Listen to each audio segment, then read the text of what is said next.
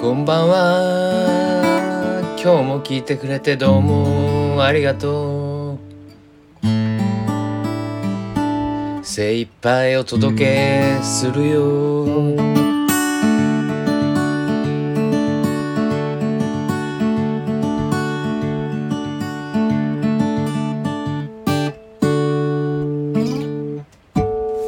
みたいな感じ？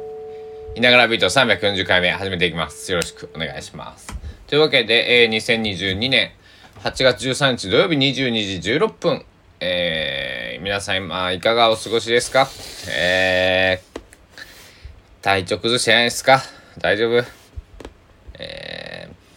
ー、現在高松市29.9度、えー、風がね結構あって、4.9メートル、えー、南西南西に吹いております。えー今日の最高気温は36.3度15時57分に記録しておりました、えー今日も一滴も、えー私が、えー住んでいる範囲では雨が降ることがなく、えーなんか岡岡山ではねあの香川県岡山県以外の方は、えーわからないと思うんで説明すると、えっと、香川と岡山はテレビの放送は一緒なんですよ。うん。香川岡山で一つのまああのなんか今参参議院だったらあの選挙区学区とかあるじゃないですか。徳島と高知。あんな感じあんな感じよ。言ったら、えー徳えー香川と、えっと、岡山香川県岡山県は同じ内容が見れるんだけれども岡山はめっちゃ雨降ってたらしくて。で昨日もねなんか津山の方時間雨量100ミリとか、えー言ってたしね、えー、片やまああのー、4年前か2018年か、えー西日本豪雨と呼ばれるものでも岡山の、えーねえーま真備町倉敷市真備町とかね、えー甚大なる被害を受けて、えー亡くなった方もいらおられますけども、えー、蚊が降らないんですよねけどね本当にね、えーだから降らなくて困るんですよ。まあ、困るからね、えーまあ水不足の話なんかも、えー以前はちょこちょこしておりましたけども、えー関東はね台風が来ていて、えーだからなんだかフェス？なんかなんかフェスが中止になったとかいうのとまあプロ野球とかもね、えー中止になったわけなんですけども、えーまあこっから1ヶ月はね1ヶ月まあ10月過ぎぐらいまでは10月ちょっと過ぎるぐらいまではこう大雨とか台風とかそういった災害が、えー起きる、うん、時期なので、えーね。まあなんだろう。いそどうどう忙しどういうふうに忙しかったとしても天気予報だけは見るように皆さん、えーしておきましょう。気温とかねあのあと傘持っていくとかね。どうとかね。そういうところもね、えーあると思いますんで。あと着ていく服のね、えーチョイスとかね。雨だと雨とかもうまあ僕とかだともう私だと、えっと、すごく汗かきなので夏場黒い服は着れないんですね。うん着ちゃうとこうそういうことになります、えー夏は白系の、えーシャツしか着れないんですけど。えーだから夏あの、えーまあ男性だったら黒い T シャツ女性だったらこう黒のワンピースとかこう着られてる方いると僕すごく羨ましいなと汗が。で、えーなんだろう。女性なんかだと結構こう男だったらねそのバンと切れますけど女性だったら下着とかつけてる、えー余計暑そうなのにこうなんだろう。汗が染みない羨ましいなだってね、えー夏はそういう、えー黒っぽい服を着てる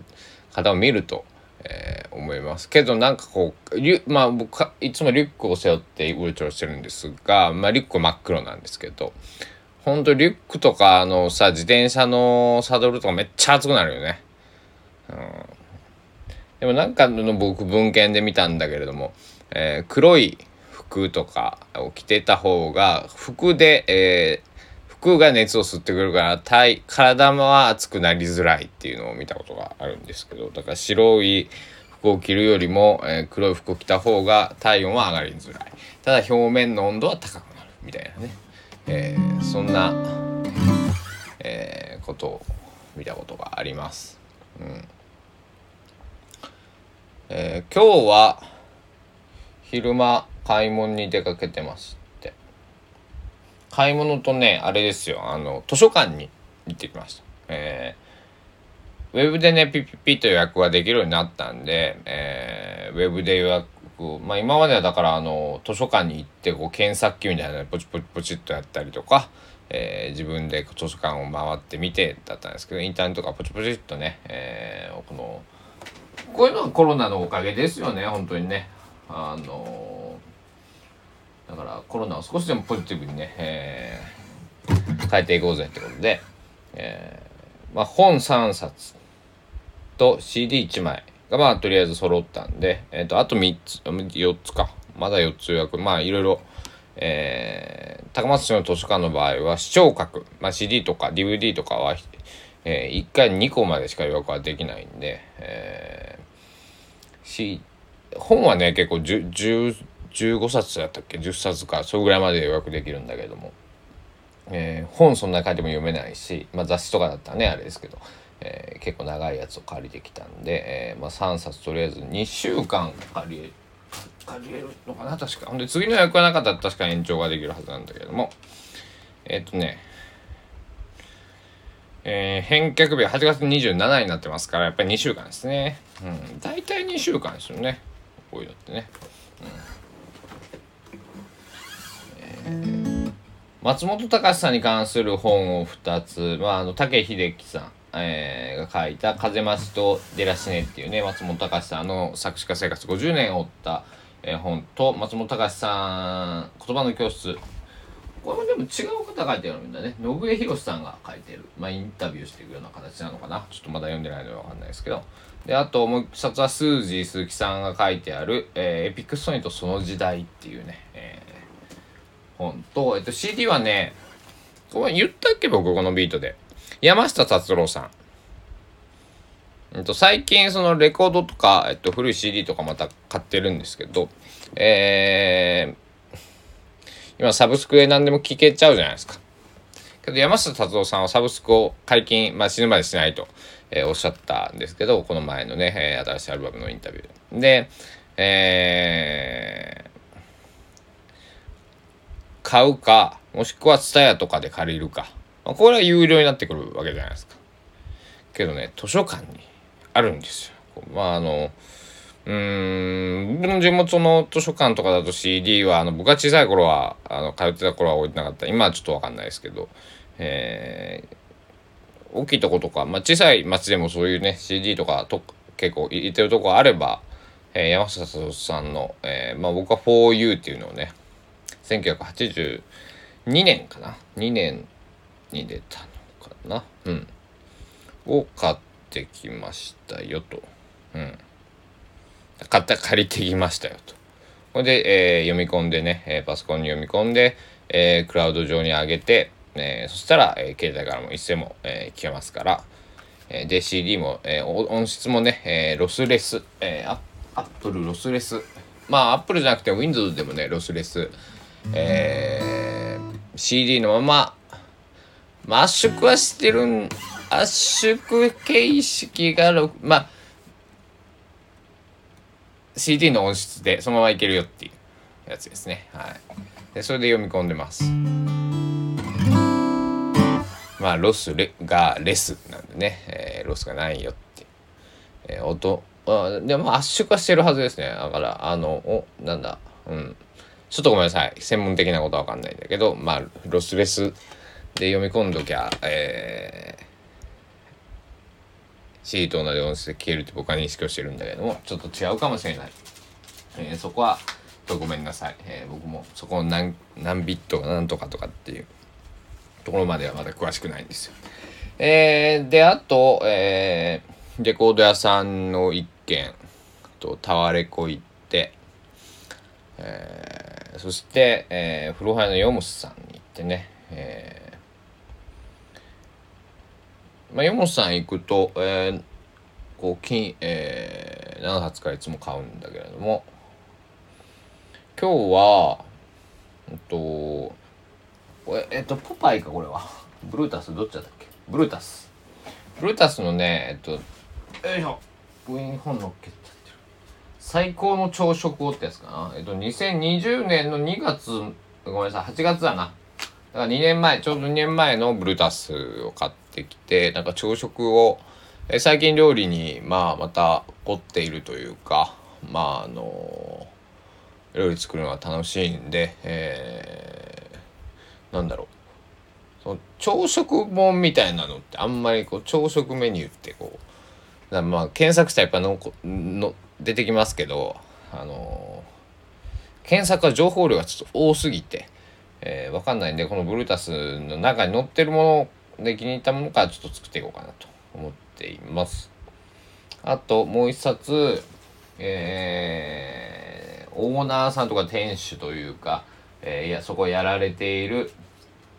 えー、斉藤さん、えー、古本屋の店主でありながら、えー、画家アーティストさんでもあり、えー、音楽を音楽を使ったというななんていうかな。そういうパフォーマンスもされるし9月にねライブがあるんですけど9月17土曜日やったかな、えー、ライブがあるんですけど、えー、あとえー、詩詩集も出されているし、えー、あと斎藤さん何やられた、まあ、とにかく、えー、いろんなことをやられている。えっ、ー、とね多分僕前年な年齢をこう言うのもあれなんですけど10歳ぐらい確か違ったあんですけどだからえっ、ー、と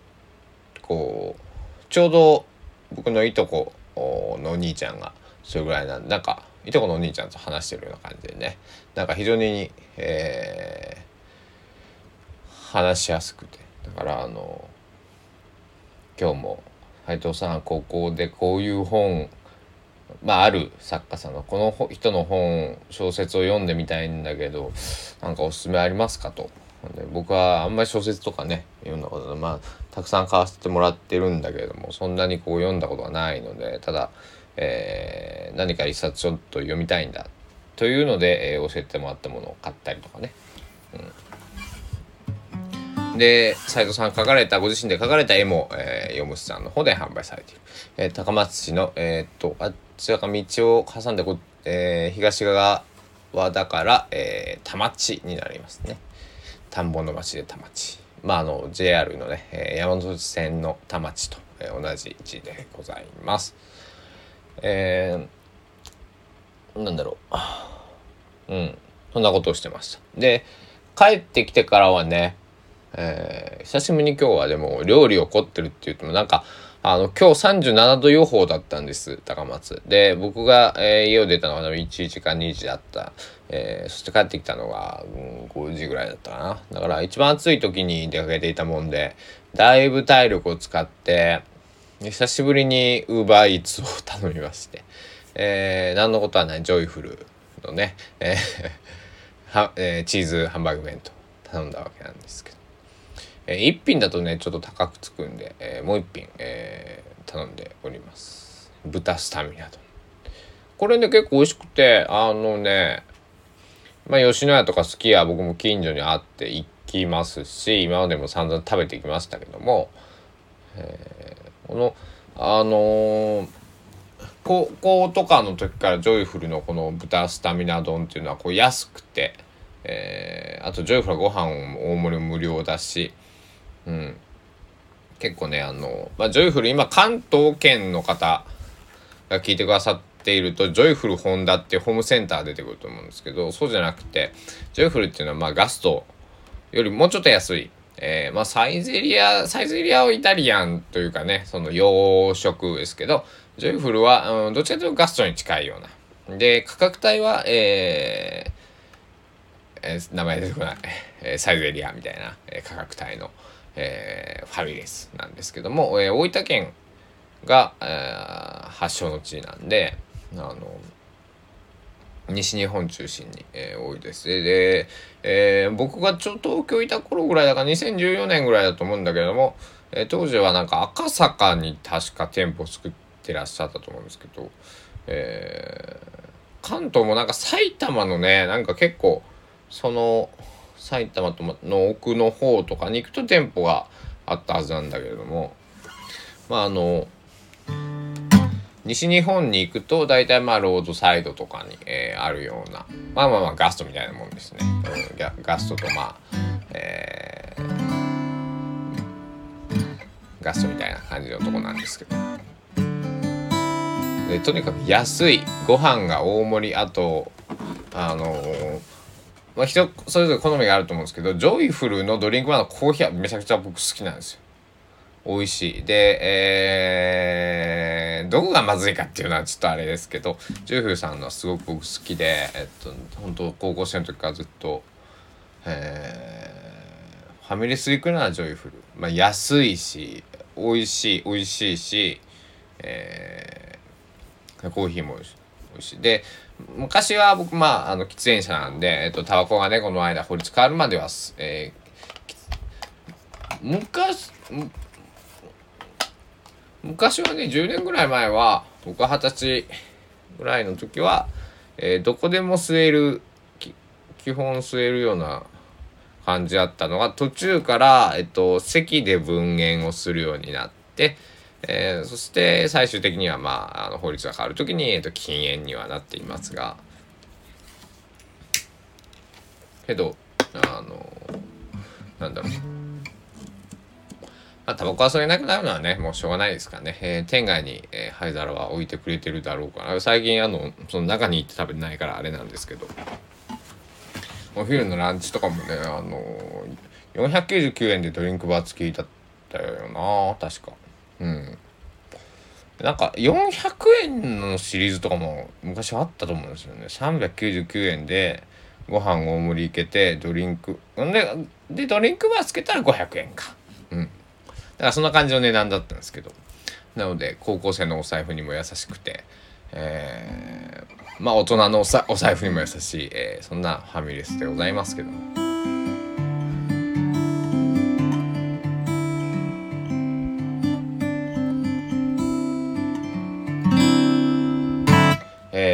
たくさんの本とそして今日は帰ってから、えー、レコードを買ってまだ聴けてないものも、えー、ありますあったんですね。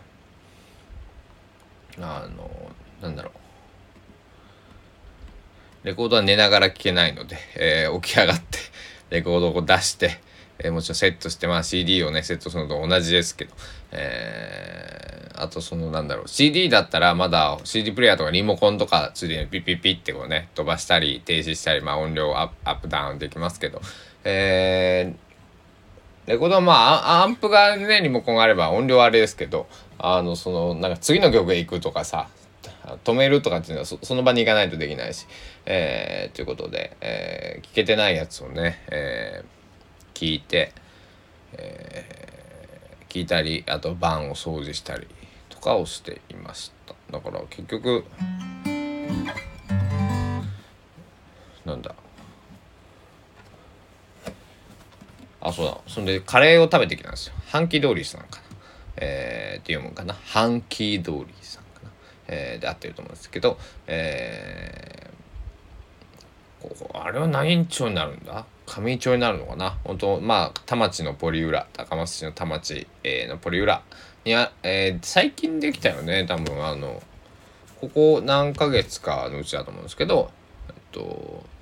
初めてございまして、えー、どうしてもなんかカレーがねそのタイカレーが食べたくてタイカレーというかそのちょちょっと辛い系ね、えー、食べたくて行ったんだけどもでも辛いっつっても僕その辛いの苦手なんで甘めなちょちょいピリピリッとくるぐらいの、えー、カレーが良かったんですけど、えーと、チキンカレーがあったんでチキンカレーだったら大体どこのでも、えー、食べれるので、えー、激辛チキンカレーとかねか書いてたり、えー、なんか辛さレベル選べるよとかっていう、えー、とこだあのなんだまあ辛すぎないとこだったら食べれるんで、えー、食べに行ったんですけどなんか前菜でおしゃれなサラダもついてきてそして、えー、なんかお店の中では映画がかかっていてで机がねタイルなんです。そして店内もおしゃれだし、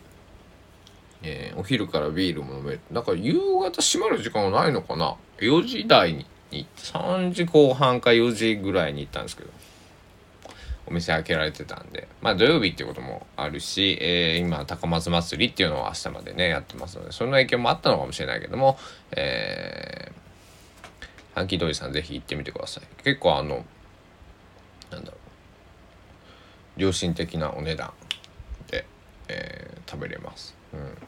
で、多分お酒とかにこだわってる感じだったので、えー、今度は飲みに行ってみたいなと、えー、思って飲みに行く。そう。飲みに行きたいですよね。行きたいんだよね。けど飲み代を節約して僕は今レコードを買っているので、えー、飲みには行けないんだな、うん、二頭ものいともえずと言いますけども、えー、でも本当に飲みに行かなくなったらお金が浮くね、うん、それは間違いないですね、あと宅飲みに切り替えるとかね。家だと結構酔い回るの早かったりするし、えー、ね料理つまみとかも作っちゃえば、えー、すぐいけるし、えー、お家に今ねナスがいっぱいあるんだね。ナスをどうしよう。あのナスのうん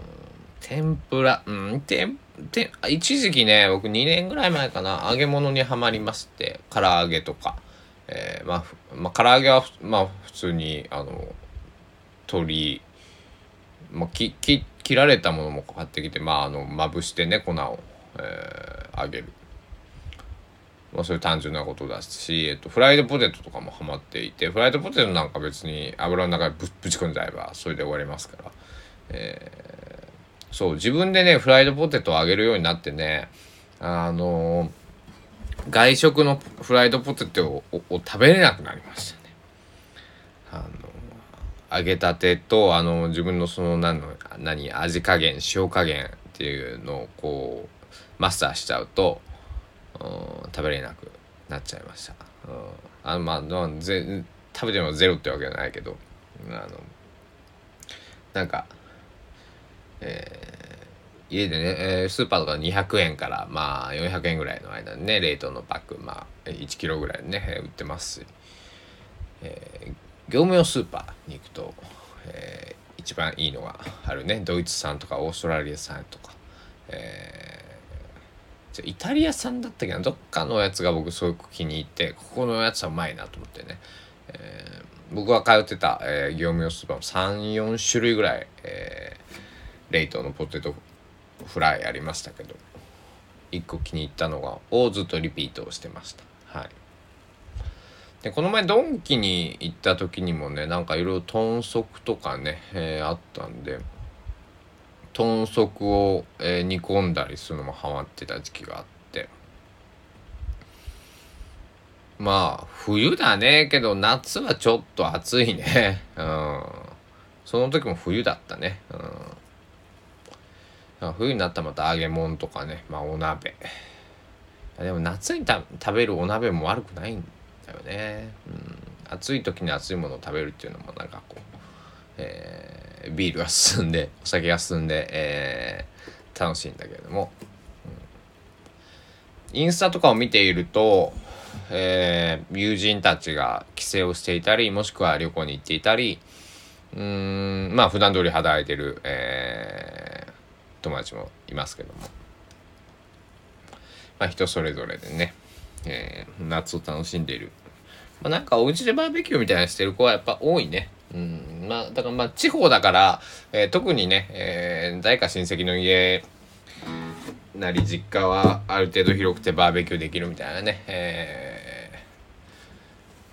ー、があったりとか、まあバーベキュー場というかね、バーベキューできるようなとこもね、たくさんあるし、僕、あんまりバーベキューでも好きじゃない、好きじゃないんですよね。あの片付けめんどくさいじゃないですか。だからあの片付けはいらないようなところあるじゃないですか。ちょっと高いけど、えー、まあ探したら安いとこもありますけども、えー、なんだろう。それだったらお肉にこだわって、えー、なんかちょっといいお肉を買ってお家で好きなように、えー、焼いて食べた方がなんか僕はまあ、焼肉食べ放題とかも行きますけど、えー、なんかでも食べ放題の方がなんか僕は好きかな。うん、焼肉はね、うん、いいところを探せばあの割と安価で、えー、たくさん食べれるからあとお酒もねそのキンキンに冷えたビールがガンガン出てきますから、えー、家で焼肉をするとやっぱ1人2,000円ぐらいはかかっちゃうからそれでビールと考えると、えー、あと片付けの手間も考えると。まあ、少なくとも3000円4,000まあ時給換算これしちゃうと、えー、少なくとも4000円ぐらいかかる。えー、外に飲みに行くとまあ焼肉で、えー、飲み放題でって言ったらまあ4 5千円ですよね、まあ、そんなに変わらないんじゃないかなと僕は思いますけどね、えー、デザートなんかも、えー、焼肉の食べ放題に行くとついてきますし、あ、ダメだ。焼肉に行きたくなってきたぞ。